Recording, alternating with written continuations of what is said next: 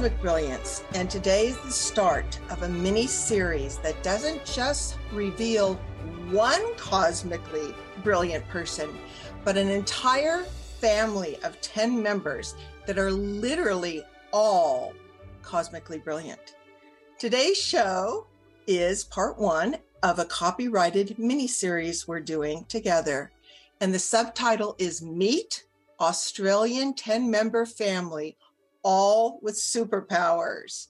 Now, I've mentioned before in some of my previous shows that almost all the movers and shakers, stereotype quotes, of course, that we have read about or seen in the movies the leaders, the Caesars, the pharaohs, the angelics, they're incarnated or in ships above or in densities above because this is a very exciting time. We're working on ascending and staying on the positive timeline back to fifth density and onwards. And those that played key roles in our past that are not incarnated are helping out because ultimately we are all one. Planet Earth, the galactic name tends to be Terra, the soul, her soul name is Gaia, is the center microcosmic point in this universe and is considered the best show in the galaxy, much better than primetime TV and a lot more truthful, right? So many of us come from what is called the future to ensure humanity and Gaia's freedom. Some come from what is called the past. All time in quantum physics and advanced science tells us that it is made up and actually kind of simultaneous in the quantum field. So, to understand this fact better, refer to my last two shows that are on the unity theory, and that will assist you. I am very excited about this multiple part mini series we are providing for you with my guest, Elsa Dillon from Australia. You're about to be introduced to a wonderful, gracious, wise being who, along with her husband and eight children, oh my God, have all incarnated together on Gaia. This is only their second incarnation here. Their life in ancient Egypt, you will eventually recognize once their names are mentioned later on. They are back on earth, incarnated together again in the same soul family that they were in ancient Egypt. So, why did the entire soul family agree to return here again? She will answer those questions, perhaps to heal something in ancestral lineages, perhaps to help awaken and guide those of us to do the same, that have the eyes to see, the ears to hear, the willingness mentally to expand and be curious, and the knowing heart to remember the truth of our divine beingness. In this series, you will hear many, many amazing details to my questions. I know you will find this an exciting series as you learn about this Australian family who have come back together and brought profound gifts, what would be considered super abilities are in pop culture superpowers. Why? To assist Gaia and guide us through this time of revelation truth disclosure, and activation of ourselves as galactic humans. I'm very honored now to introduce my guest, Elsa Dillon, who is generously willing to share her courageous and extraordinary multidimensional personal and family experiences. And their family is an example for all of us, representing true multidimensionality and capacity that is held in all of our galactic beingness, thus co creating the world we hold in our expanded vision together. So, welcome, Elsa. I'm so happy you are here and deeply honored that you are willing to share with the world so many extraordinary events that you hold most sacred to you and your family. Thank you, Marilee, for having us here. so, let me first ask what prompted you to contact me and why? Uh, when I hear people's voices, their frequency, um, generally I get messages, and I had messages to to alert an alert, like it's uh, an alarm bell that goes off, and so that I heard your frequency and I had to contact you. That's, That's fun. how I do it. That's how I do it. wow, that saves a lot of time. Yeah. I truly feel I'm the fortunate one. I really do. And thank you for your family's trust in me with this series of shows we're going to do. It takes a lot of courage and a sense of a very strong mission to be willing to reveal the experiences of your personal family, especially as a mother, I would imagine. yeah. It's it's one thing to to bring up yourself, but to commit your partner, but then also to commit all your children, your offspring, who are young and innocent. Uh, it's it has it's probably been one of the biggest challenges of the of the coming out and sharing the information. I it's can imagine. Yeah. I can imagine because much of this will be new for people. And a different version of what they've learned, certainly in traditional schools. So, thank you for that trust. So, how about if we first begin with you sharing a little bit about your husband, Richard, who was responsible, in a manner of speaking, for bringing you all together? Would you like to share a little bit about that, please? Um, Richard is an amazing man. he, uh, I'll start from the beginning. He was a breech baby, so he was facing the wrong way. And his mother told me that he turned 30 minutes before his birth, which, if you know Richard, that is so Richard. and people have asked me when when has Richard awakened, and the messages I have is from that turning point where he decided to enter, literally enter. Uh, wow. He is he has been awakened from from then. He is meditates in the sun from from very young. He will lie in the sun and it feels like he zooms off. It's amazing how he meditates. It's just instantaneous with the heat of the sun's energy. Um, it's one of the first irritating things about him with me because it's it's it's challenging you know lying next to someone and they can meditate instantly and like within a second and then I, i'm i'm attempting to meditate next to him i can't he's too buzzy. Uh, really high vibration. Yeah yeah i cannot a lot of the times i i find it tricky to meditate next to him because he's just like this. Uh, but it's entertaining as well. So, so this whole awakening for me, being with Richard, is entertaining because you have the frustration, the the wife side, but then you have the spiritual side coming through. So it it it goes back and forth, back and forth. So it it's interesting. He is an amazing chess player, amazing from the age of uh, three or four, he would be playing adults and no one could beat him. He was he would just always win. People from everywhere would come and play him as a child. Uh, after that, he was um, Australian motocross champion. So he would not only lap people, but lap twice and win the race. I mean, we're talking. How old was he at that? he was a racing um, adult class, but he was a child. So again, yeah, amazing. And just, ask, to, just to explain to some people what motocross is. it's um, uh, endurance riding. Uh, motocross is uh, dirt bikes doing those huge jumps at great speeds with lots of mud. Very dangerous sport. Um, Motorcycles, yeah. yeah. Yeah. Yeah. So he was like a young teen and he was winning against adults in yes. the cross tournament. Yes.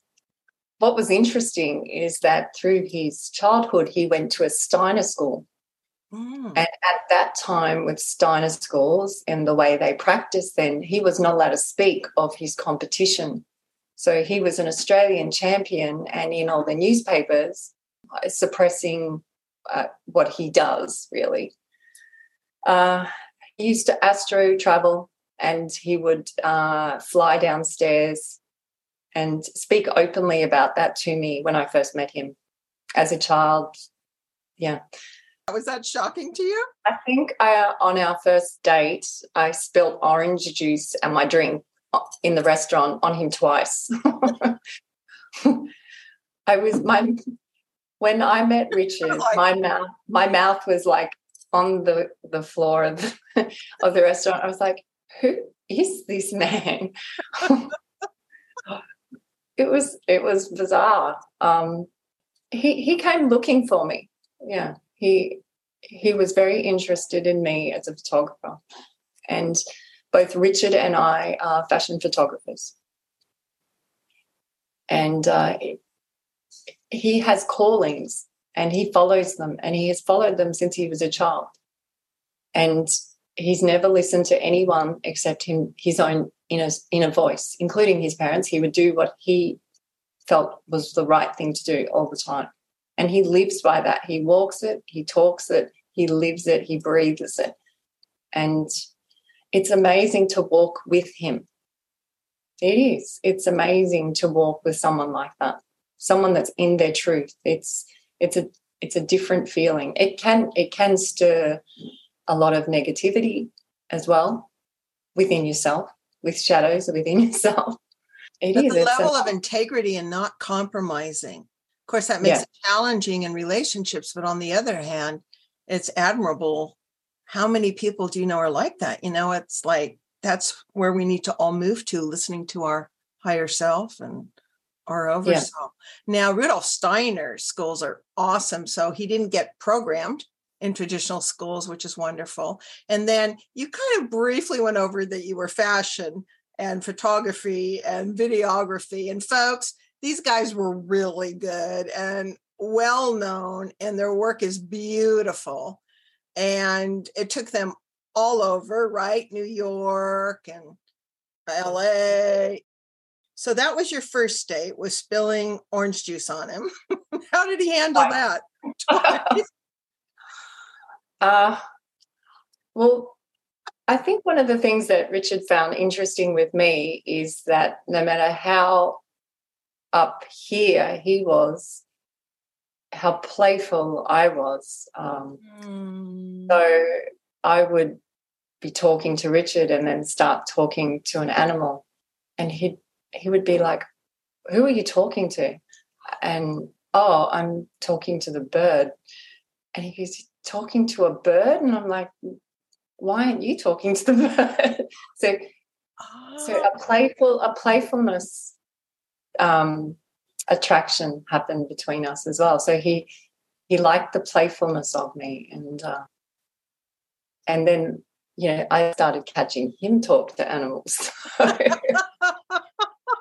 That's so beautiful because there's an equality there. You have this magical, playful, you know, beautiful presence.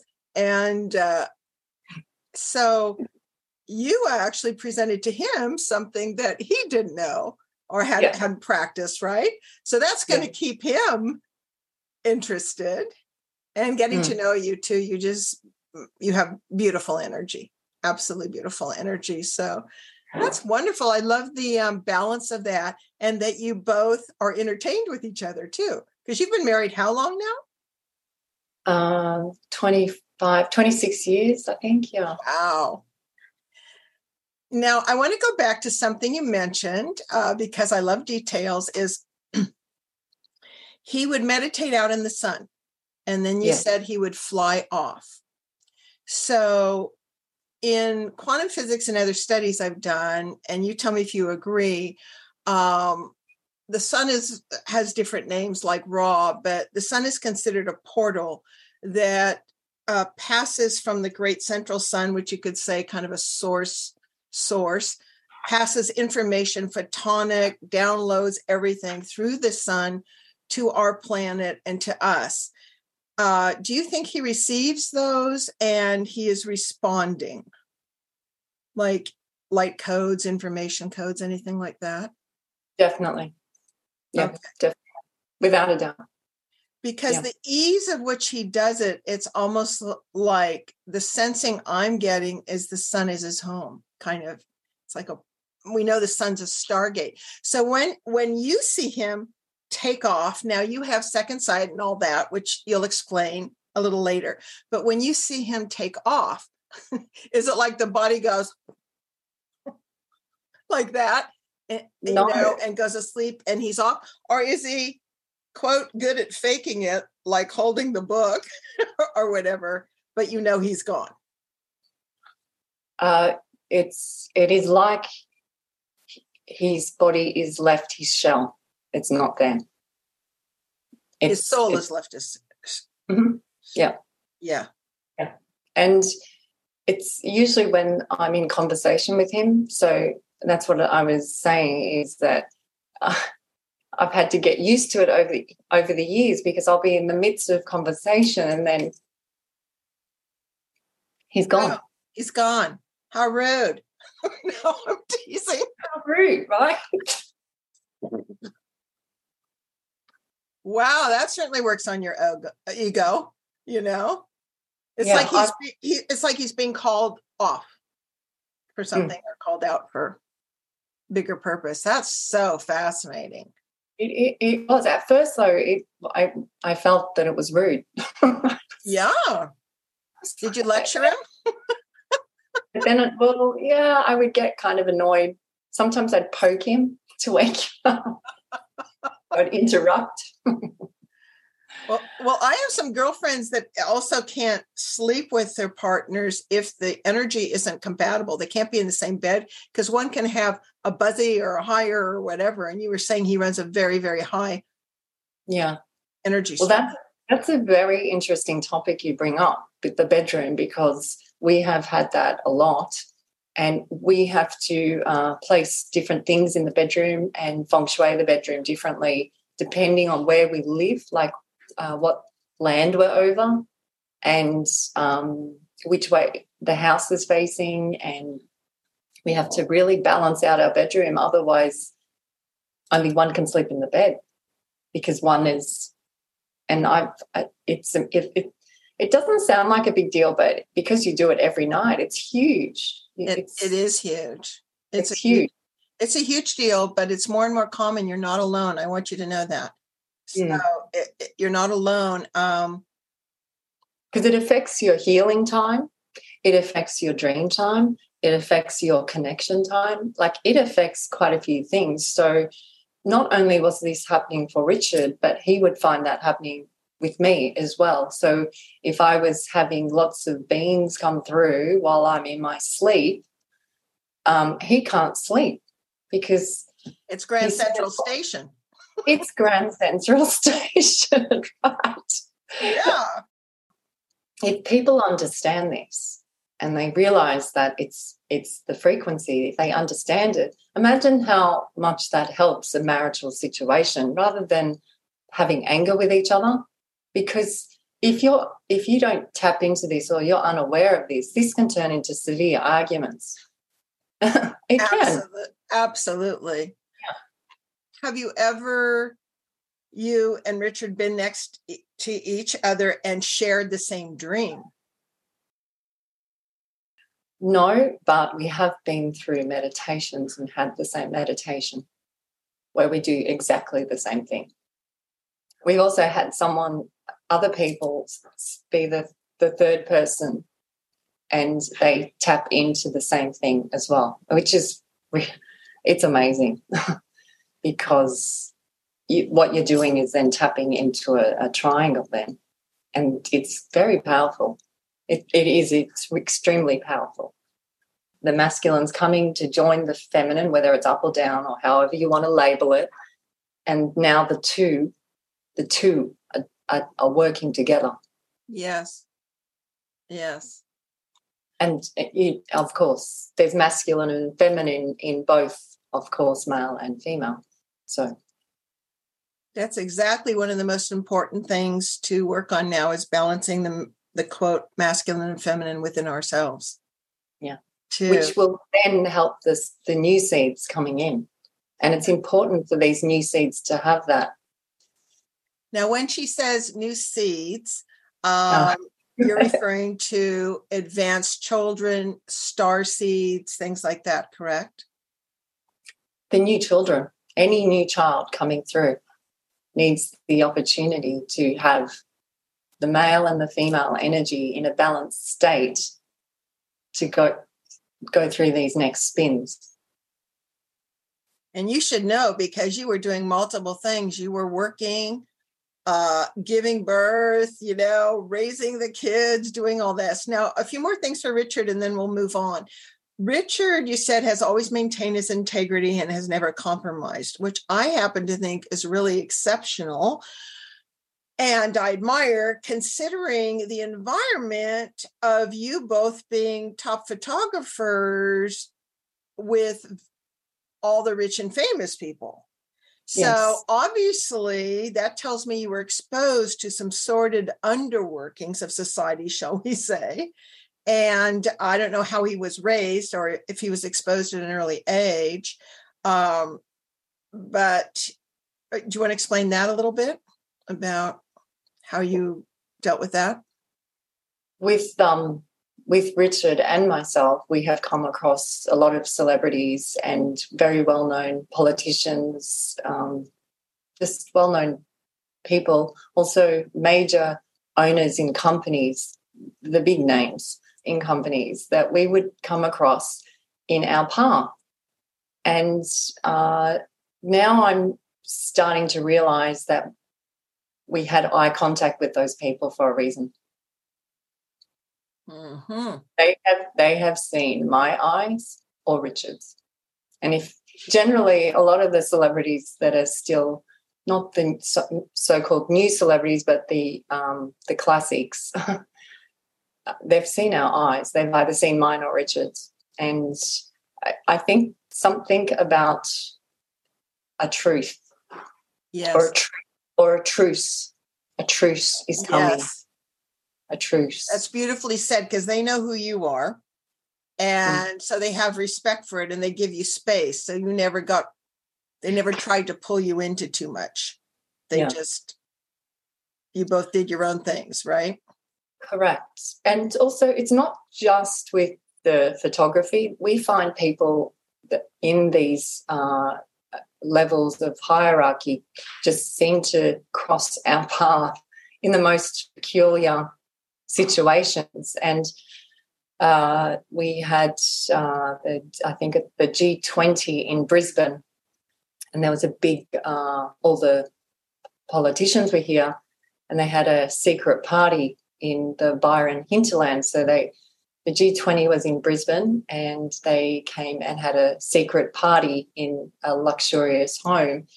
And we were on our shopping trip coming home and Richard crossed paths with Putin.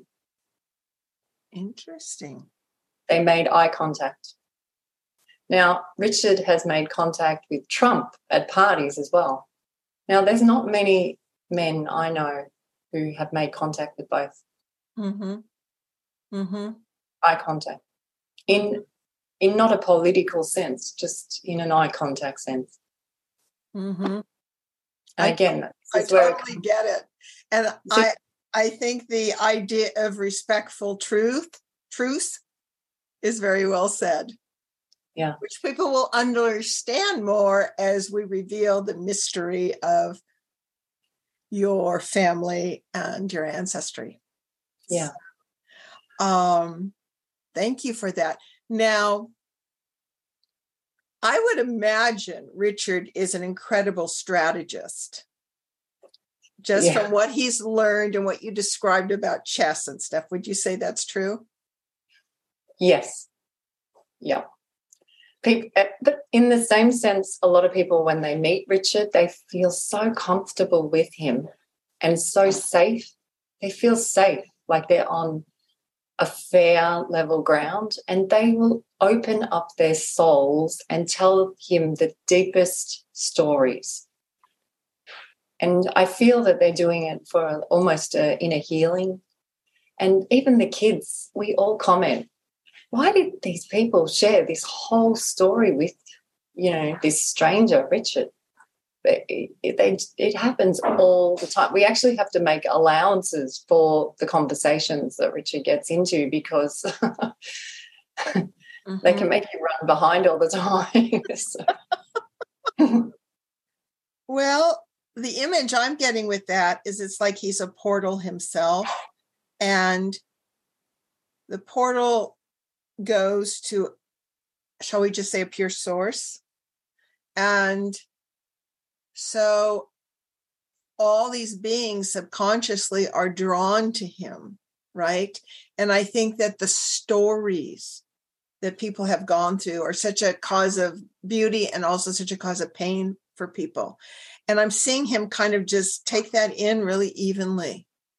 Like in an, I, I, you can correct me from him, but just taking it evenly, it goes past him. It's like it goes almost like to the golden sun and just gets neutralized or something. It's very interesting. It it is. It Does that feels, make sense at all? Yeah. His his eyes sparkle. He's quite serious. He's very serious. His eyes will sparkle and a fairness comes over, like this feeling of fairness. Mm-hmm. It is. It's mm-hmm. it's it's very admirable uh, it, and and comes from a, a, a place of non-judgment. Wow. And it's it's very uh, it, it's a pillar. yes, yes. But let but the kids love. This is very interesting, Marilee. Uh, if you when you're speaking with Richard, if you do not speak your truth, then it gets to the strategy. So the so the kids go, the kids laugh because the kids go, Here it comes, the Richard moment. And he will speak his truth to someone. And when I first met Richard, I would cringe. I would hunch over and, and uh, oh, here comes the icky moment because he would speak his truth with someone. But then I, and I, I, for a while in the beginning of our relationship, I would, I would ask him to tame it down. Mm. But he said, to me if they can't handle that, that we're not supposed to be around those people. There you go. Yeah. Yeah. That is challenging. Now, I oh. consider you a, an absolute equal, by the way. And, um, but that is pretty challenging, you know, because yeah. what it's going to bring up is all the human ego, like, oh my God, it's embarrassing, or he was so hard on this person, you know, like from the uh, feminine compassionate standpoint but I'm loving what you're telling me about him. I think it's awesome.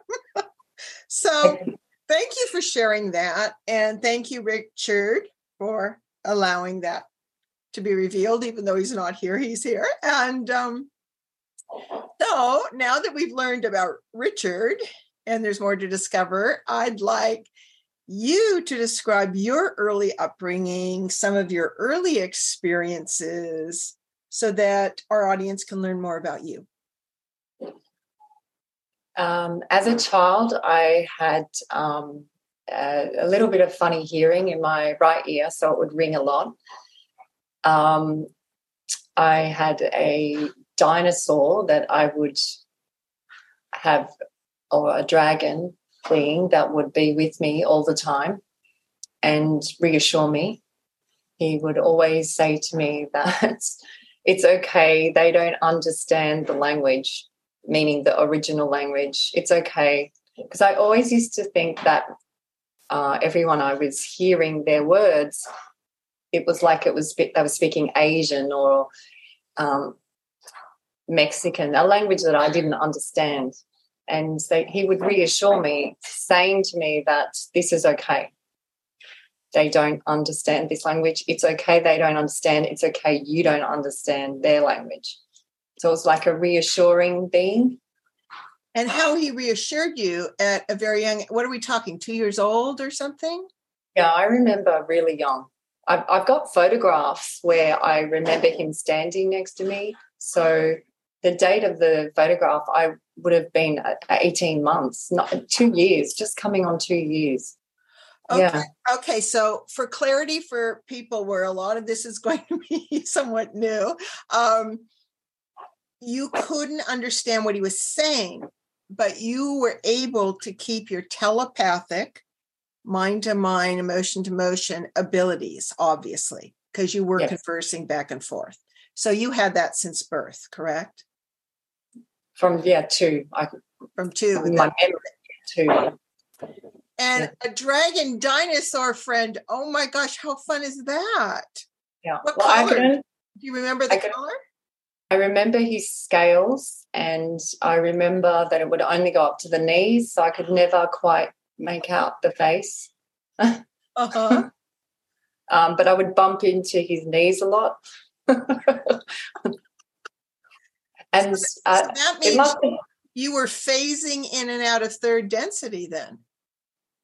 Yeah because i could i could feel him because it uh, it didn't it felt like a different texture. But ah. I, I guess to my family i would have looked a bit crazy. And then i had the ringing in my ear you know who's she talking to stop talking to them ah interesting yeah. okay so were your parents open to all of this what they saw? Did they just go, "Oh, it's just her imagination. How cute!" Like a lot of parents do. I, I yeah, I, I, felt they felt I was a very uh, busy child. Had a, a had a lot of agendas to do. A lot of I was always busy, so um, they I guess they would have just put it down to that's just Elsa. um, but the ringing in the ear, they they uh, they felt that they needed to step in because it was affecting my hearing. So uh, that's when they started taking me to the doctors and they would syringe hot water in my ear. And this was quite a normal practice back then, uh-huh. uh, very painful practice. I was completely deaf after each session at the doctor's. Uh, yes. It, it's a syringe and they force hot water in your ear. It, yes, I don't know. Yes. Yes. Anyway, um, which brings me to my my story of near death.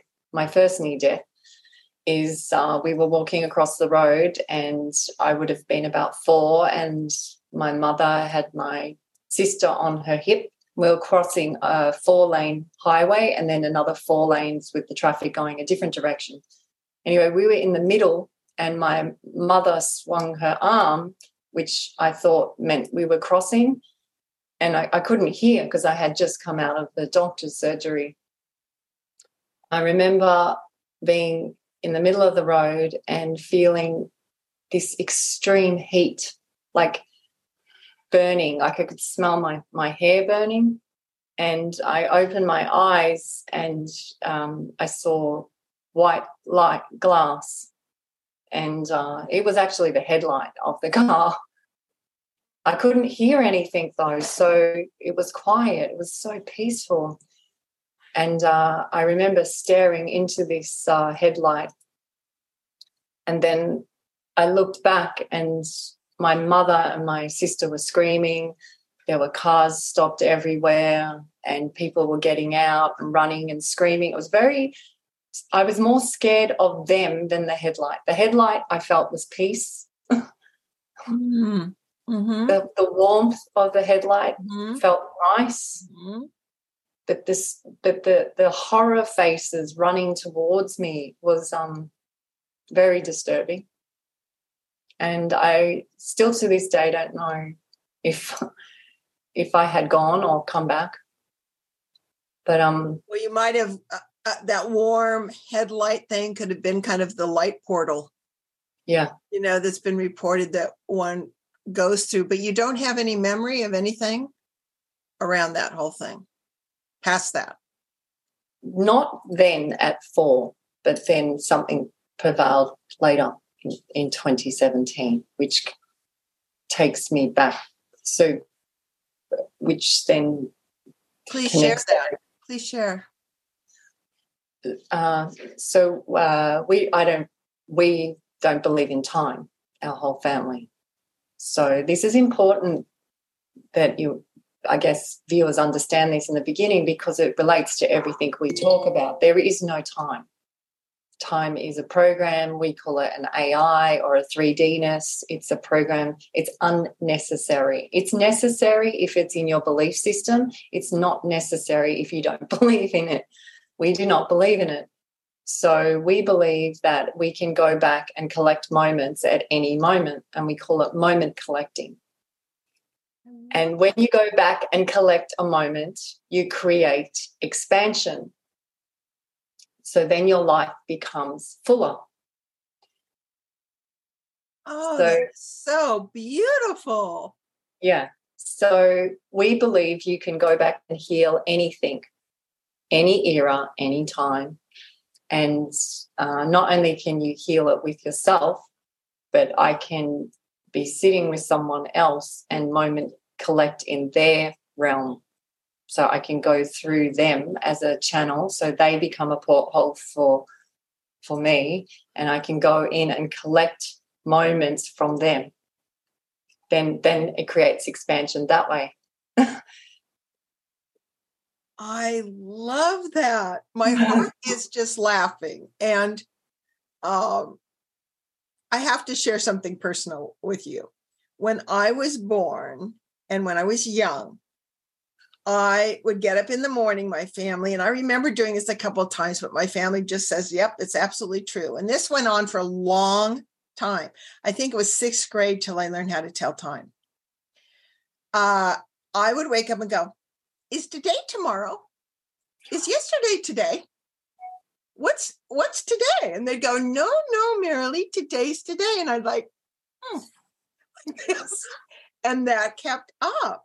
And now, from what I know from healing and how malleable time is, and that it's a made up construct, and what you're sharing, and all that, and how you can use it in healing, that was the only bleed through I got of the from the truth of my being when I was young was around time. I'd look at a clock and I couldn't even tell time. Now, just sharing that little point there. wow. That's it, it's huge. It's very tricky for the mind to let go of it, though, because everything we do relates to it.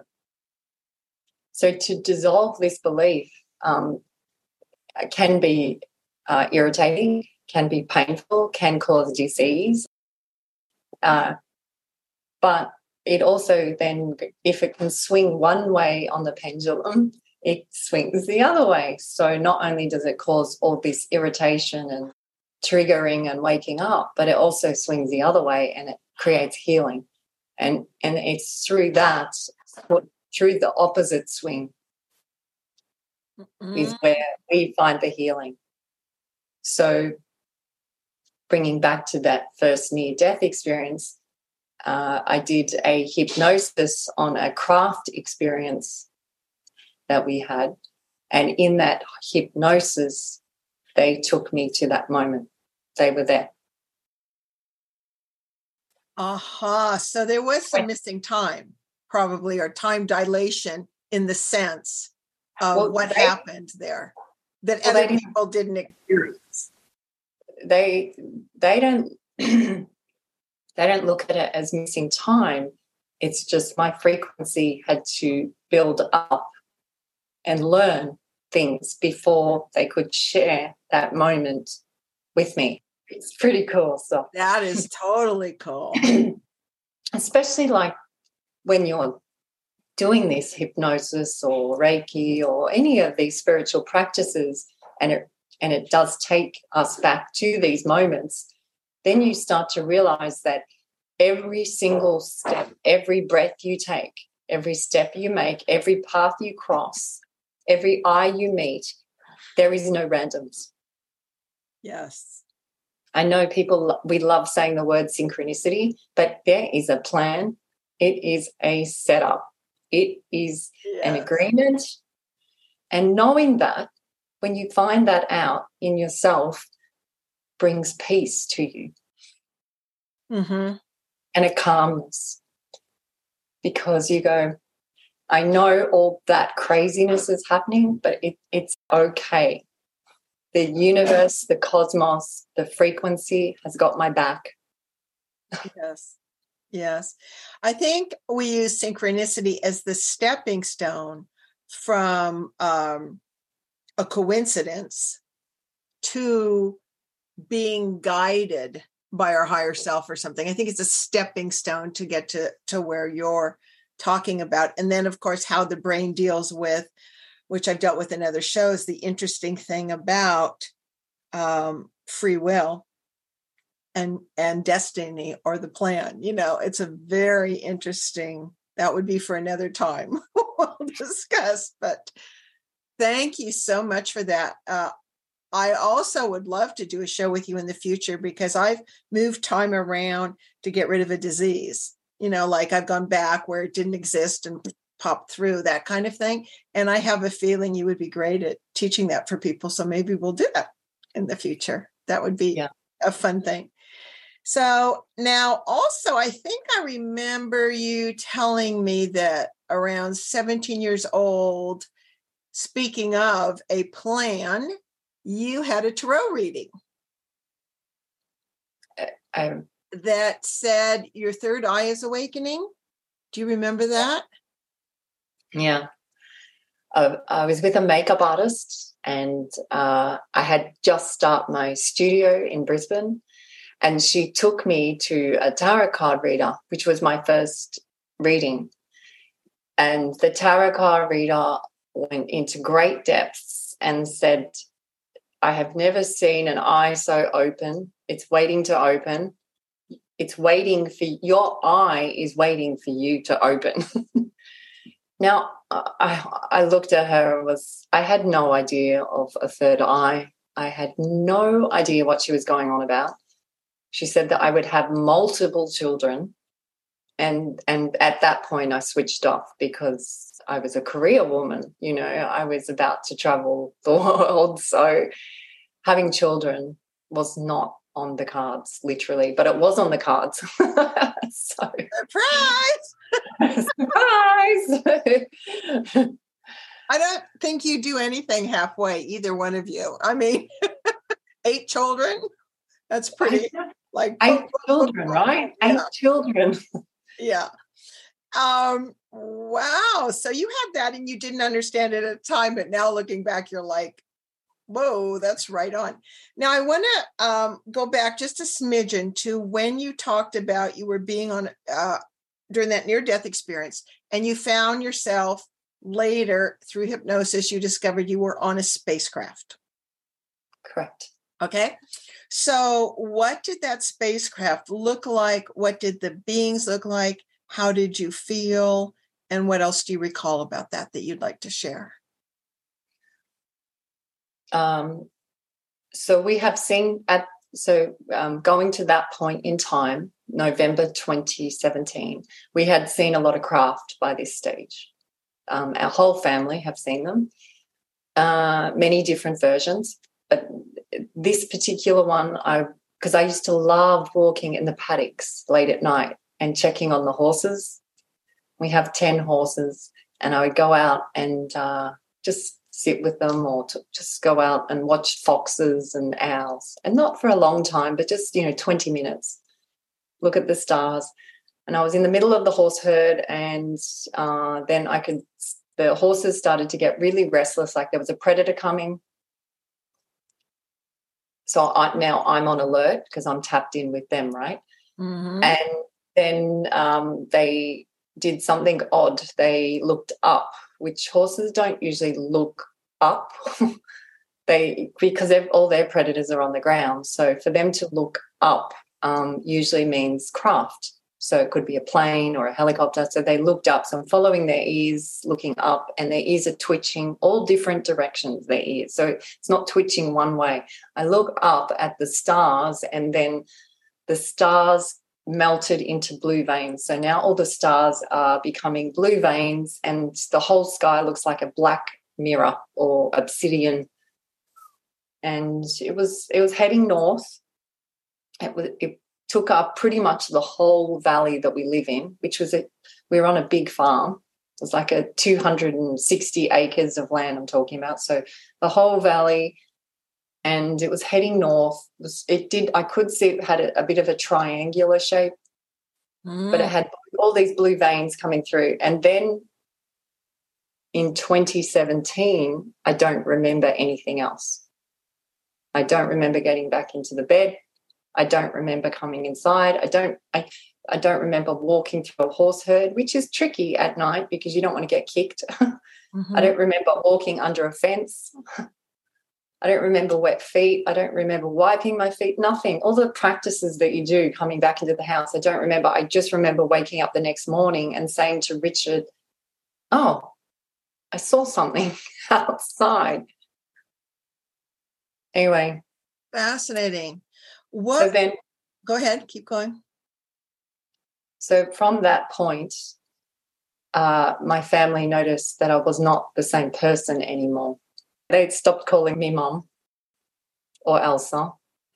Uh, Richard said, "It's like you're not my wife anymore.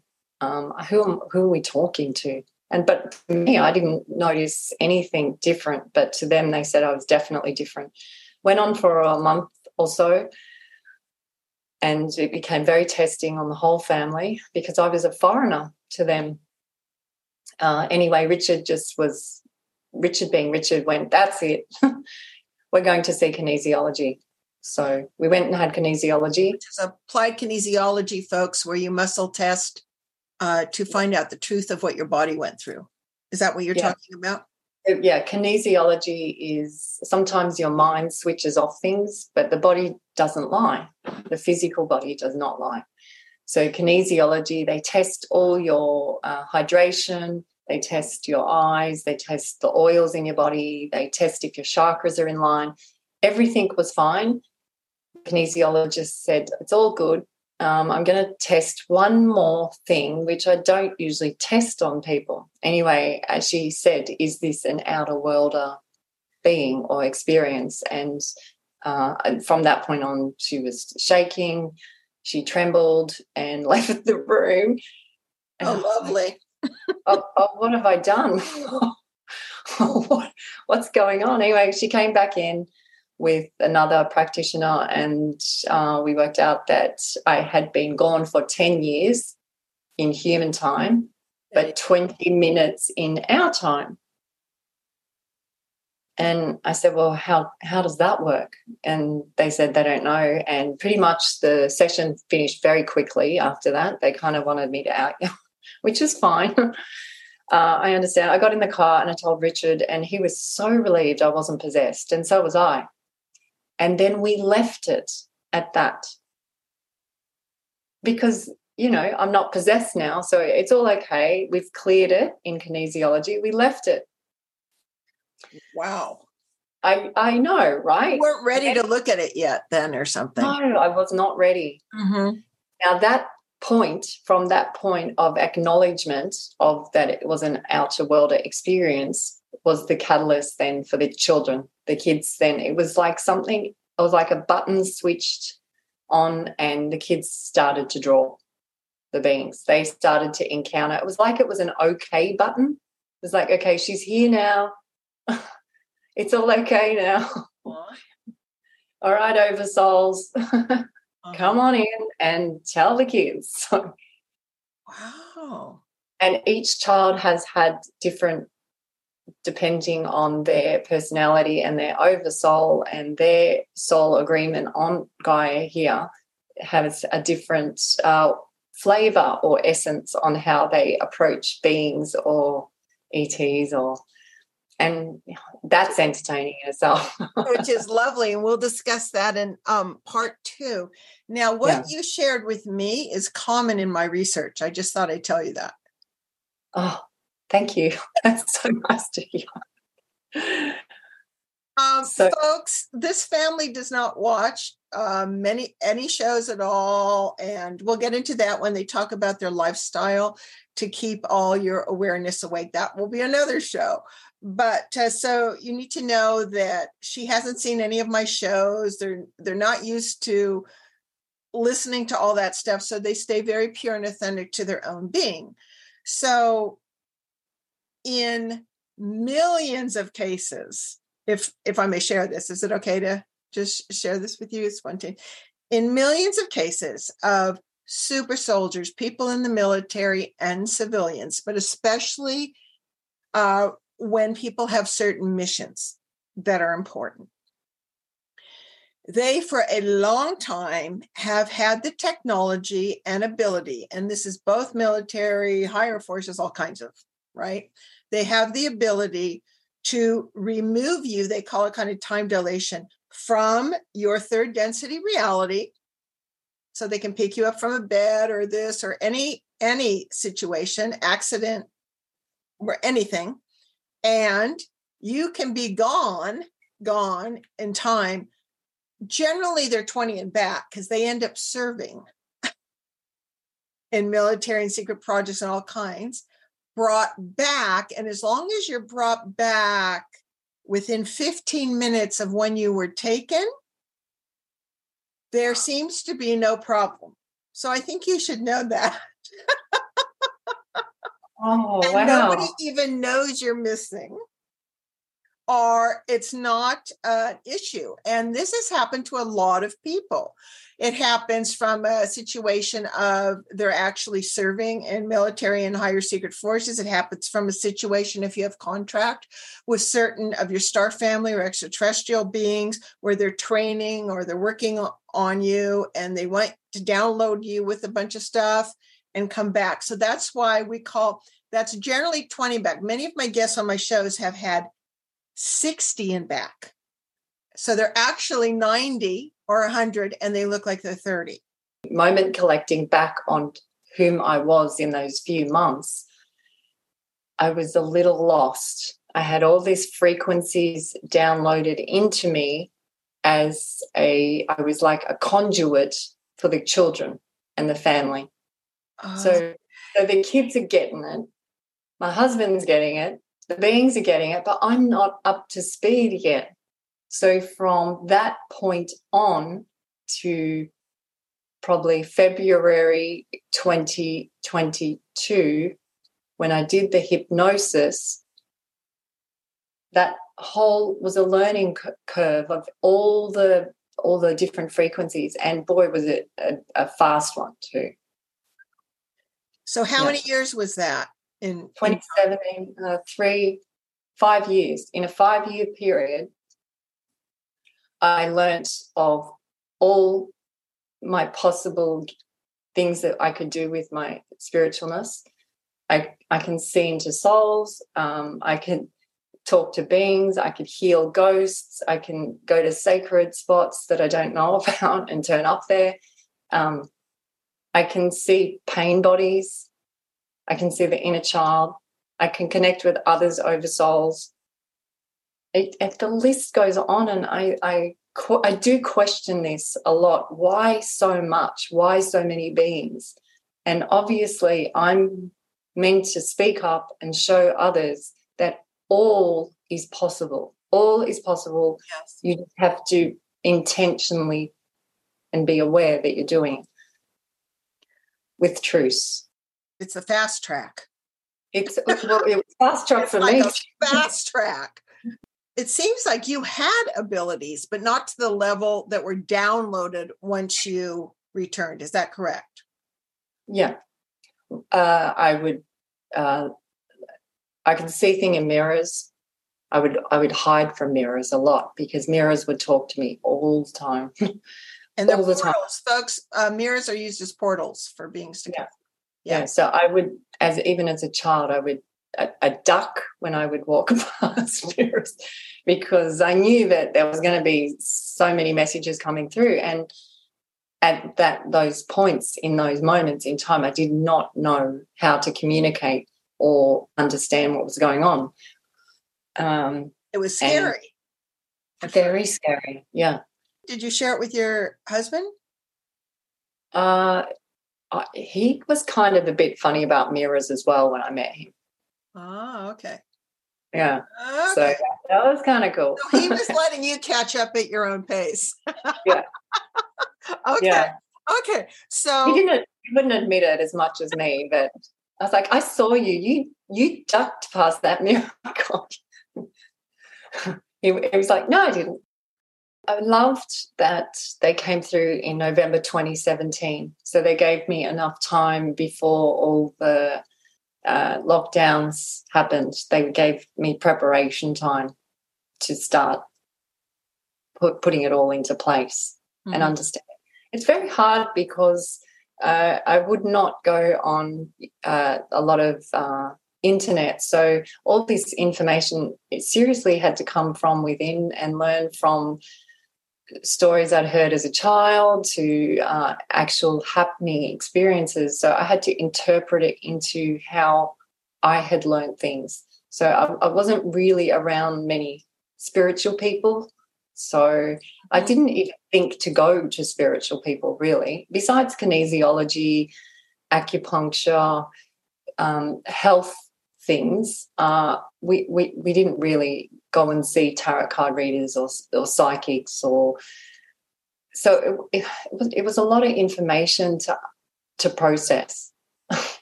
Yes. And, and confusing it, and you were doing it mostly by yourself which is difficult too. Well in the beginning stages uh, with a lot of the the things that have happened with the family i had to keep it to myself as well until i knew certain things. Mm-hmm. Eh, because uh, of the saying of intention, I thought if I said things out loud, then they would happen. So I was, I had a lot of fear from that. Mm-hmm. And uh, then that did cause dis-ease, which then started uh, my mouth regressing. I so disease, you mean? Yeah, big time. And uh, I realized back your words. Exactly. And Richard was like, "You look, you look like a skeleton. You really look. You're starting to look really weird. Your teeth look like they're going to just fall out of your out of your mouth." Wow. So we're either going to have to go to a dentist or you're going to have to have some type of, we're going to have to address this. You, you're putting it off. And he said, I know what you're like. You're not going to go to a hospital, are you? I was like, no. So I went in and researched metaphysically what those things could be because I believe that most illnesses in the body come from the metaphysical. Anyway, it was, I wasn't speaking out. Mm-hmm. Mm-hmm. And so I started to speak out and they would heal and I'd start to speak out and they would heal. Then I'd give it two weeks, not speak out, and then it would go back. I go, okay, now this is a cosmetic reason. Are you guys messing with me or what? in your face. Yeah, literally in my face. Like, you can't wow. ignore this. No. Well, look at what you're doing now. Okay. Yeah. You are speaking out. I know, with beautiful Marilee. I know. Because uh, we're we're behind the scenes people as well. We call well, sure. we're, we're, we're used to making others beautiful, seeing their inner beauty, and presenting it to the world. So for us to speak out and be in front of a camera is very foreign it challenges everything that we believe in so or that we've been trained in our professions you know. When you started speaking out were you received by other people around you? You know or did you get slapped in the face and the giggle factor and the fear factors and all that stuff that comes when someone shares their authenticity? Uh, so when I started uh, joining um, the internet, Facebook, and uh, Zoom groups um, was through the lockdowns uh, because we couldn't shoot as photographers. So, mm. and we started to go into some smaller groups. And then strange stuff started to happen. So I, they, people would have me in their meditations healing them. People would have connections with all the beings around me. Um, Mm. Uh, people would be, uh, first of all, a lot of uh, few people in the group thought I was from the CIA or the FBI because I could see things in them, and uh, they thought I was remote viewing. And I didn't even know what remote viewing was, but I was doing it. mm-hmm. So, but they thought I was some secret agent. I'm like, how can I be secret agent and I'm in gumboots out in the paddocks? We did have military craft around us and things like that. And it kind of kept happening so it would it would prove things to us. So those things we just see as not threats but confirmations. We believe that um, our frequency is at a certain frequency so it's okay. It looks after us yes but sure if we want to delve into that frequency over there or down there which is fine we can do that if we choose it's free will we just don't choose to. We don't need we we have seen those things. We understand those things. We just don't need to do that now. Exactly. It's not that. It's not now. Now we don't need to do that. Now. Exactly. It. It's run yeah. old stories from third D to four, and we're we're maintaining higher frequencies so we can yeah. create the world we want. Exactly. So people would say, "Your children are drawing all these beings," and I say, "Yeah, they are." but are you worried about them? I said, when you meet the kids, seriously, I'm I'm more worried for the beings. So, because I know. Wait till you see her family in part two, folks. Woohoo! so basically, when they downloaded you with all the frequencies that were then given to the kids overnight, even though all these kids were came in consciously as part of a soul family, but overnight they start having their abilities activated. Correct. And that shows up as drawing very well. I think Gigi and uh, is one, right? And uh, uh, is one who does that a lot. And um, drawing the beings that have been showing up at your abodes for how long now? Since that date which is 20 November 2017. So since 2017, folks, her girls have drawn up to 600, is that right? Yeah. Up to 600 different beings that love visiting this family. yeah. So they now we have Grand Central Station. Someone described it as in you were taking pictures of models, people would sit for portraits, and now you have the beings sitting for portraits. And of course, yeah, of course. Like, and she's, not, she's not kidding. They come in and go, do us, do us, do us, right? Yeah. yeah. Well, we have one. I'm going to share this story because yeah. it, it really we had one being come through for Marilee as our frequent because what happens is with the frequency connects with someone and then the kids will tap into the frequency through Marilee through through me.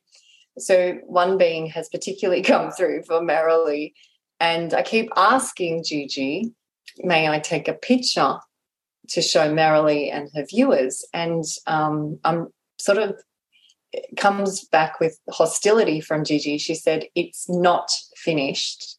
They have to wait for every last brushstroke. Wow. And there's something about each brushstroke has energy in it. So, mm-hmm. um, how how the beans present, like they, they don't leave. Yeah, they don't leave her alone until it's complete, and then they pre- let me present it. But if I ask any sooner, I get in a lot of trouble. Get spanked. Yeah, I get it. I get Thank it. you, Gigi. And that's fine. Oh, wait, that I'm honored by that. Thank you. So all your kids, more or less, they're all fine about that. Or did they have issues and they started putting down boundaries and they were saying, this is good, this isn't, you can come visit now, whatever, whatever. Or did was it a normal reality to their souls? the the first ones that came through. So uh, I'll, I'll, give you a little like uh, summary of how it happened. It started as orbs and uh, glimpses and uh, solar flares, and then it went to ghosts and ghost type encounters.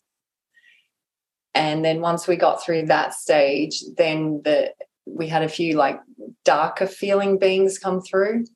And once we shifted the darker feeling beings into why they had in, encountered with us, then it went to um, more dynamic, uh, more specific type frequencies and beings. It was like we were, it was like they were building us. Like, seriously, it was like we were in homeschooling. We homeschool our kids, but we were in being homeschooling, including myself.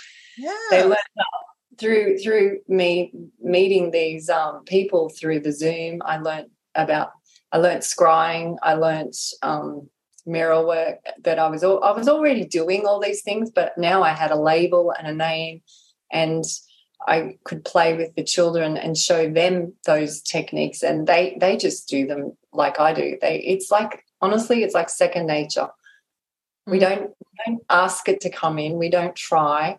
It just happens, and it's not forced, and it's no big deal either.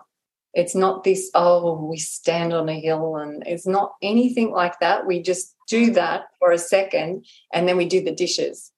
Yes. we or do that or we go out and garden or or go shopping or or we and we'll do it when we're out and about too. We, we we're doing it all the time. It's a normal way of being at a higher frequency.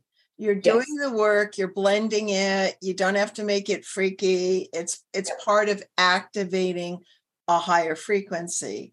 And uh, which reminds me that nikola tesla my famous inventor, uh, who has you know hundreds of patents that we utilize today.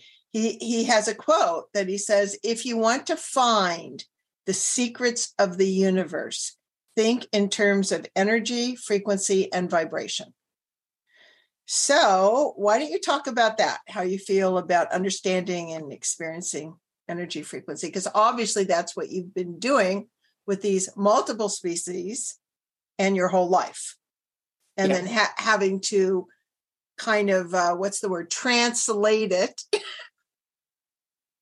down yeah. to this reality so to speak so a, a good way to um, because people would have watched these shows is lucy how she can pull a frequency and then you have the matrix with the matrix coming down but uh, the messages I got about those same things was when you see raindrops coming down. Mm. And uh, to, mm-hmm. to me, um, the rain, the water holds the Akashic res- records. So there's no such thing to our belief of um, higher IQ. Higher IQ is part of the program and the systems. So you can have a higher IQ in the program or systems but intelligence to us is being able to tap into the frequencies, right? So the more you can tap into the frequencies, the more intelligence happens. Now, then here comes the humans with labelings, and I, I am a human, so I have to remember all the labels and the names, and they have a frequency in themselves. so, uh, frequency does not have an emotion. Frequency does not have a label, frequency does not have a hierarchy, frequency doesn't have a good or a bad. It's which frequency you, choose. So you can choose the frequency swinging that way or the frequency swinging this way. Free will comes back to you. So for the you know 10 years prior to this, Richard and I have been cleaning, cleansing, healing our bodies, um, doing our own like shadow work, dealing with our dark things in our closet that weren't serving us. We were doing all those things. So we've cleaned all that up. So now we are clean slates, ready for any frequency. You want, if you want that frequency, if that frequency wants to cross our path, it has a reason. It has a, a teaching, a lesson, something we have to learn from it. We take that frequency, it's a moment collected, and then passes. So then we can take another. Now, now we can take a few at a time. Yeah. so, so then Is it overwhelming for you? Yeah. So that's when the dark chocolate comes in.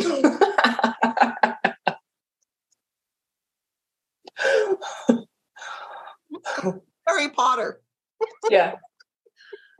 We all crave dark chocolate, and I never knew why. And the kids said, Mum, it's on Harry Potter. And I went, Are you serious? And they said, Yeah. And I went, Oh, well, again, it's like a confirmation that it, it assists.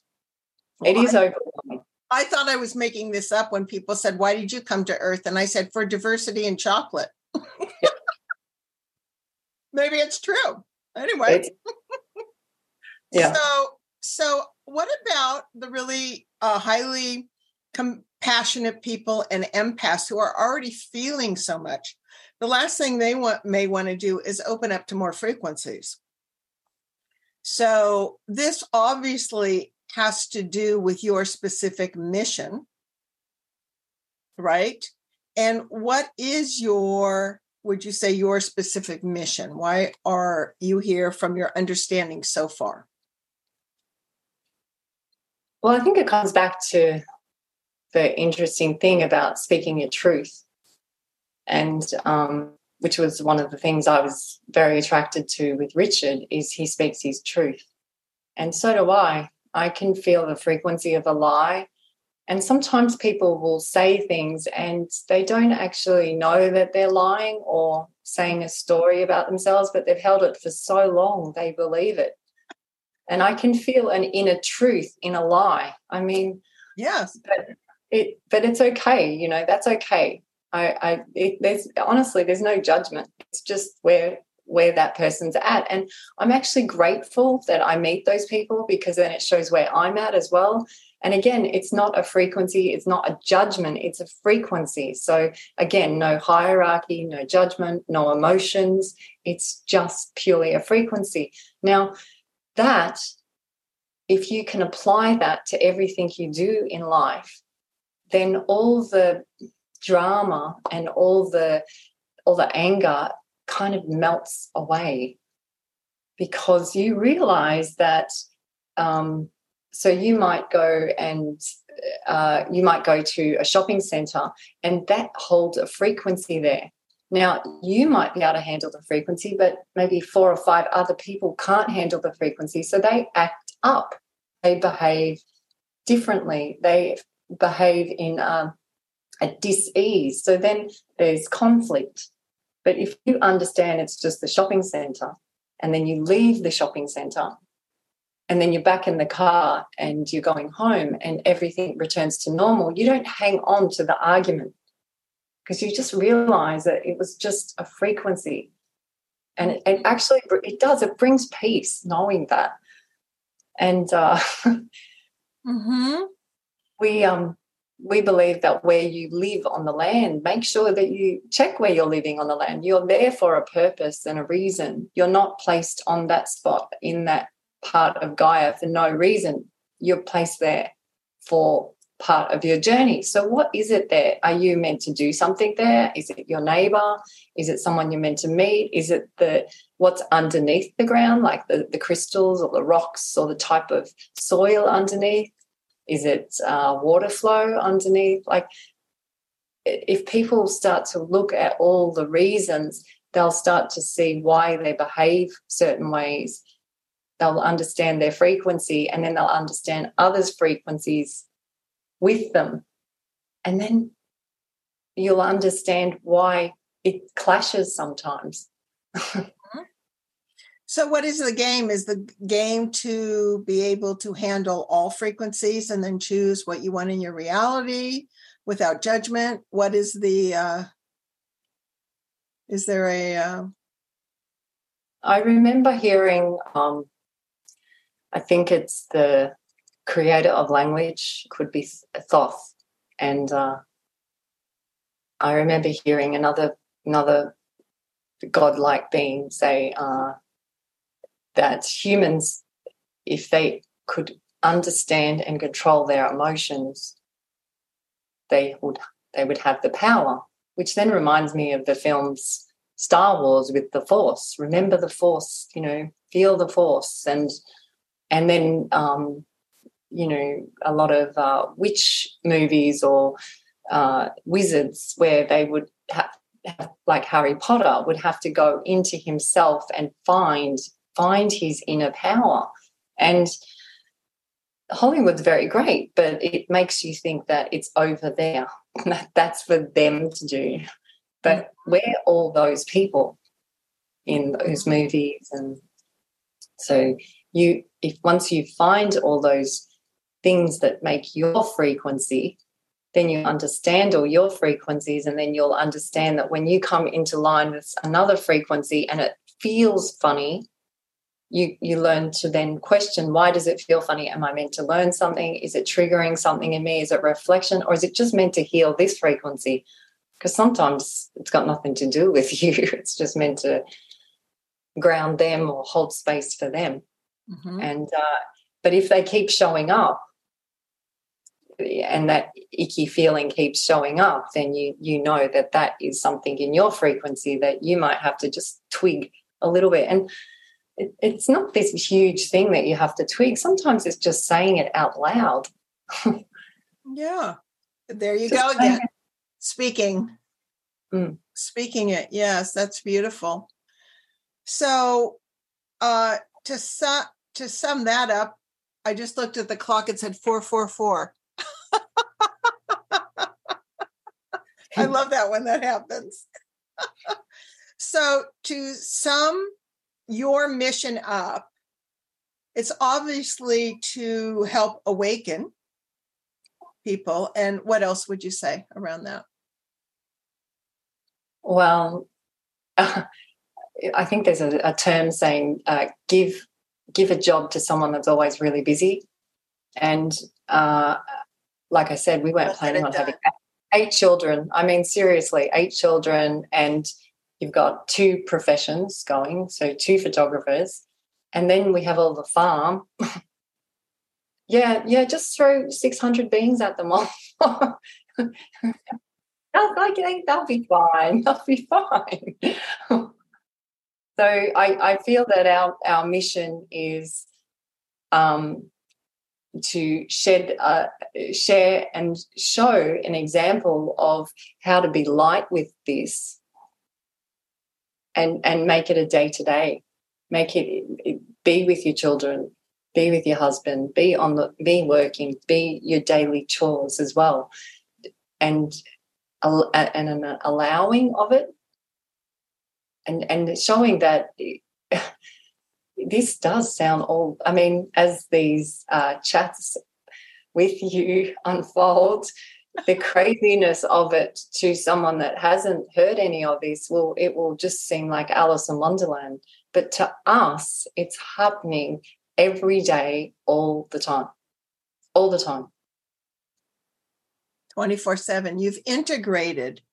So it's actually very balanced. It's it's it's do you think one of the reasons we incarnate is to ground into Gaia to uh, talk about that a little bit. Uh, um, every step you take and every voice you put out, so you're creating a moment.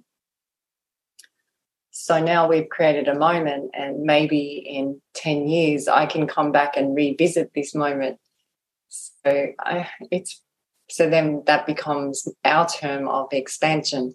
Um, so I always we, we always do. We hear people say, oh, the kids have grown up so fast, time is going so fast. But to, to Richard and I, who have been practicing since we've met, you can speed up time or slow time down. So we have been in some quite serious uh, vehicle accidents, and we know when they're about to happen on the freeway. We can see them happening. We're interpreting other people's movements because they're not they're on default. They're not in tune with what's happening. Mm-hmm. and it is like the matrix. You weave through around the bullets. And we've had been on the freeway heading to sydney in rush hour traffic with four lanes having a car come directly towards us spinning like this at um, 110 kilometers an hour. I'm not sure what speed that is in miles, but it's fast. And So then you have then all the reactions of everybody else. So their cars hit that car, they start spinning. And Richard and I are in slow motion driving through the cars. Pull over safely while all the other cars behind us are in an accident yes. and are able to get out of the car and see if people are okay. Yes. And you do that by by would you say uh, creating your own reality by a different frequency what some people would call slowing time or speeding up time to weave your way through that or or how do you perceive like how would you describe what you were doing so that that that day in particular um, we were traveling behind and i said i can feel this this car in front is not feeling good with the other car in front. And Richard was like, okay, so then our alert goes on. Mm-hmm.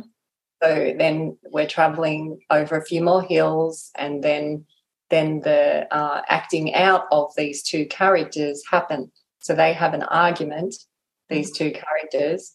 This car drives in front of this car and swerves him. so it was quite an act of hostility in mm-hmm. front of us. So these are tricky situations, right? Because yes. we, we were the next car to go into them.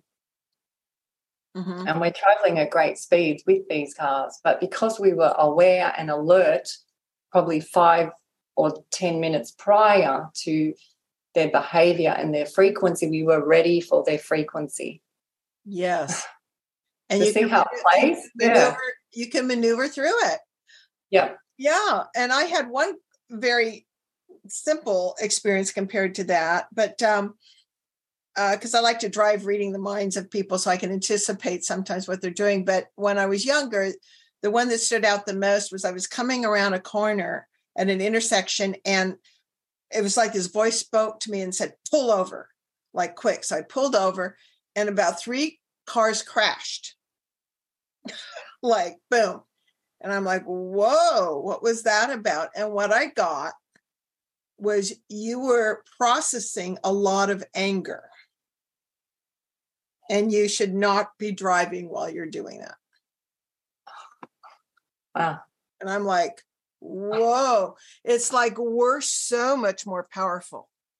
I mean, this is this is like this, all these shows are about honoring yourselves as a creator. And at what point do you want to step up, you know? And whoa, that was like a wake up call.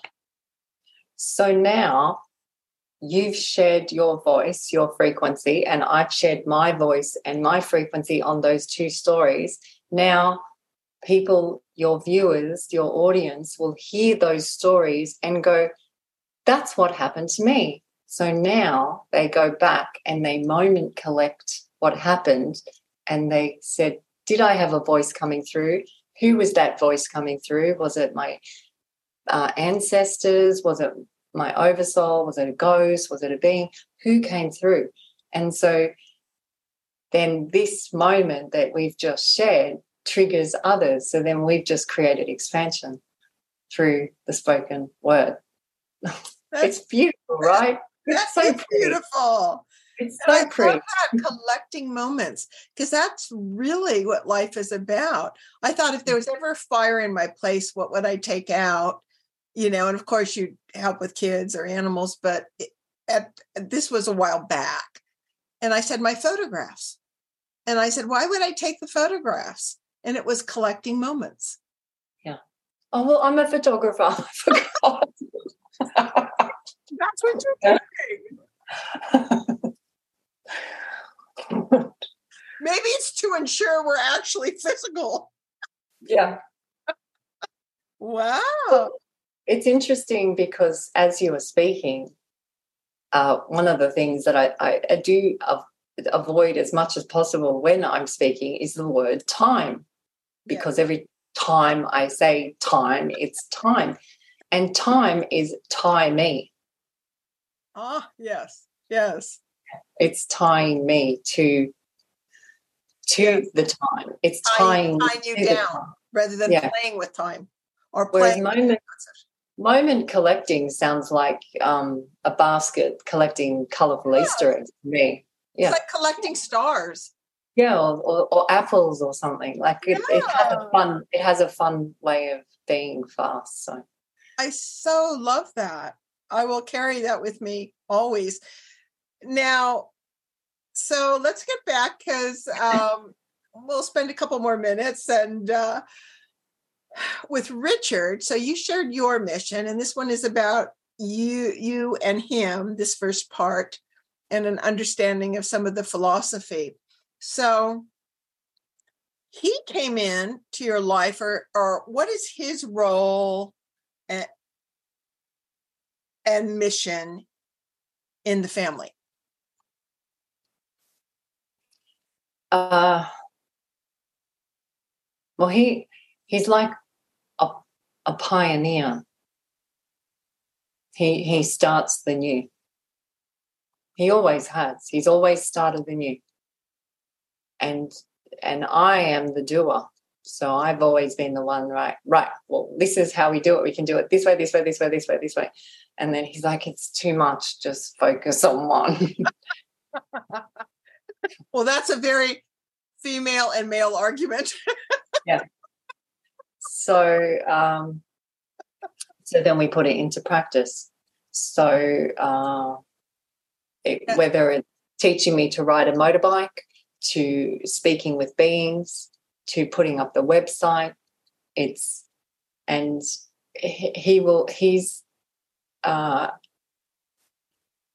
he's a sounding board for me because he supports everything that he knows that I speak the truth. He knows that I never tell lies. So he knows that I might have some false beliefs back in the early days, but he knows that I speak my truth. So even if he says to me, I don't like what I'm hearing, he still knows that deep down it has come from a place of truth within me. So he can't avoid it either. there you go. Yeah. Now you mentioned the word oversoul. Yes. And you were um there's a mission he has around that too, correct? Yeah. You want to describe what you feel comfortable describing about that? So we believe everybody has has an oversoul. And again, it comes back to labeling or naming. Uh, you could call it your inner child, you could call it your higher self um, or your essence. But so each oversoul chooses to come to Gaia and incarnate. And Richard's oversoul has called us in to incarnate. Yeah, again. So does that mean you're part of his oversoul? No, no, we are completely different entities, beings, uh, warriors. Uh, each family member has uh, worked out, we've all worked out our identities, and uh, that all family members know who their oversoul is, what their role is, what they're doing, where they've been. That's so wonderful. So this was then more of a mission from his oversoul, right? To get volunteers who were willing to do that, more or less. That and like how would you how would you say that? Are you you all jumped on board or no, you're no. uh, his oversoul and his um the group that he's with uh, um, sent out an invitation that you cannot refuse. Ah, got it. Yeah. And when you meet Richard, that's exactly what Richard's like. You couldn't be more. if he asks you no to do no. yeah. So he like his oversoul sent out a mission. it's on again. Yeah. Uh-huh. Okay. Yeah. It's taken it's taken it's taken this uh a while to work all this and piece it all together. Absolutely. But again, again with 10 people in the family all doing it it comes together real fast because how did you receive that mission? Did you receive it as an orb or mentally or physically or spirit like how did you come together? You all just came together and said okay we're reincarnating again together. Gigi had a uh, being come through and it was like a blue light orb or there's many different types of orbs, but this one is like how she describes it. It was like a blue light message that went out to the oversouls and uh. called us in. And the kids know who is the oldest oversoul because it's not in order of age of the birth of kids. They know um, if each oversoul has met the other oversoul before or worked with on other missions. Um, I, I know, right? This is so cool. so cool. I know. Uh, they know. Um, uh, they know. So they the kids are have a game. So when we go shopping, they the uh, Jerry is one of the oldest oversouls, but she's number six child, so she's down on the. But they say that well, she gets to decide because she's older than all of us. So like she gets to decide who gets what when we go shopping or it's it's just funny because they play with it as well. It's not it's so cute. It's great. Yeah, yeah. so they're like the reason why you can't say no to richard i'm uh doing a, a, a hypothesis is because he he's comes from one of the oldest oversouls creator oversouls in a, in a manner of speaking? Yes. Okay. Okay. All right. Wow. I could just go on forever with you, but uh, we are we ask the oversouls in time. So then we go back to time me. So we ask them how many years it is, and they literally all the oversouls laugh at us when we ask. It's like the most to them. It's like it's like we've asked the most stupidest question. And so we laugh at ourselves for asking because the kids want to know, you know, who's how how old? How old? Is it like a year and a half older or and I don't think it works like that. Because it's a big deal when you're a kid who's 15, who's 15 and a half, 15 and three quarters. and you know, people have been so trained in the hierarchy trip you know they have been like and and kind of the healthy competition and teasing and all of that you know so that's a that's a one upman game okay? So instead of your job i'm going to use that i'm going to use that as uh ammunition and go my oversoul is way older than your oversoul okay so um, and folks, most people think of oversouls, you know, again, they're all labels, but it's it can be it's the highest aspect kind of of your higher self. A lot of you are used to the term higher self. So say you have this incarnate part of you known as Marilee, and that is being overseen by an oversoul that my imagination says has different parallels going off on that there and there i mean is by a higher self is what i'm saying and there could even be several higher selves and then that is orchestrated by an oversoul it's kind of how i look at it. Does that make sense to you at all? Yeah. And yeah. the oversoul is the part of you that has the most awareness information accumulation consciously and then the whole point is trying to pass that to you in a third density, fourth density, fifth density reality um, is challenging, but evidently it's not challenging for your family. so, so hmm. I can see why you have a very important mission uh, because so many are able to come and share with you and you do it in a light-hearted way because you contain so much light. So I think we should draw part one to a close. And thank you so much for sharing your beautiful spirit and wisdom and amazing stories. And um, I'd like for you to share how people can contact you. Uh, and also because you do private, highly intuitive Zoom one on one sessions.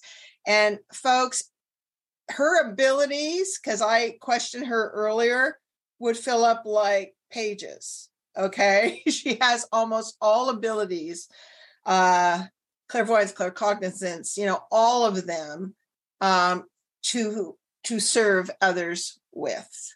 And some you mentioned today. So let people know where they can contact you, okay?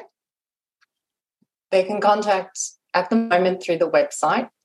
It's uh, called Spin Beings, uh, S P I N Beings, B E I N G S dot com. And send an email we are doing sessions, uh, which we started last week, which is very exciting. Uh, and yeah, we don't even we don't class ourselves as healers or anything, but I will listen to your frequency, and then then it unfolds. That's that's how I'm. That that's what the kid said. So what is it you do? And I said, what are you going to do to these people? I said, well, I'm not going to do anything. I'm just going to listen to their spoken word and go from there. I will, once I hear them, I will know.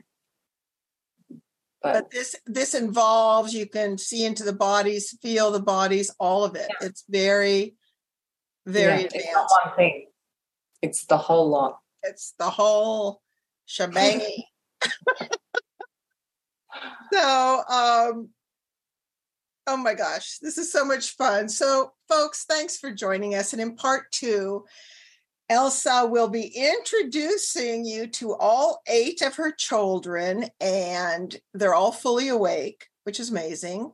And awake in the way that I'm using it means not programmed and fully remembers the truth of your being and acts like a creator on this planet because we are all creators. Please note that all material in this Cosmic Brilliance mini series we are doing together, including the drawings, title, and unique subtitles for each part, are now copyrighted as of September 25th, 2022. And so don't forget to like and subscribe and click on notifications so you'll know when episode two is up and will be arriving soon. I feel very honored to have you be so curious and expansive as to participate in this, and especially you, Elsa. Thank you so, so much for your courage to step out and your generosity of spirit. Thank you, Marilee. it's been fun. it has been fun. All right, folks. So onwards and upwards.